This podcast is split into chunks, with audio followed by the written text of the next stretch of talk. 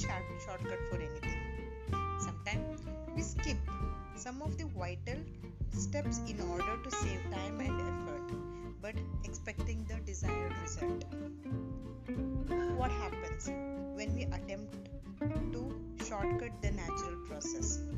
We may get the result, but is it sustainable?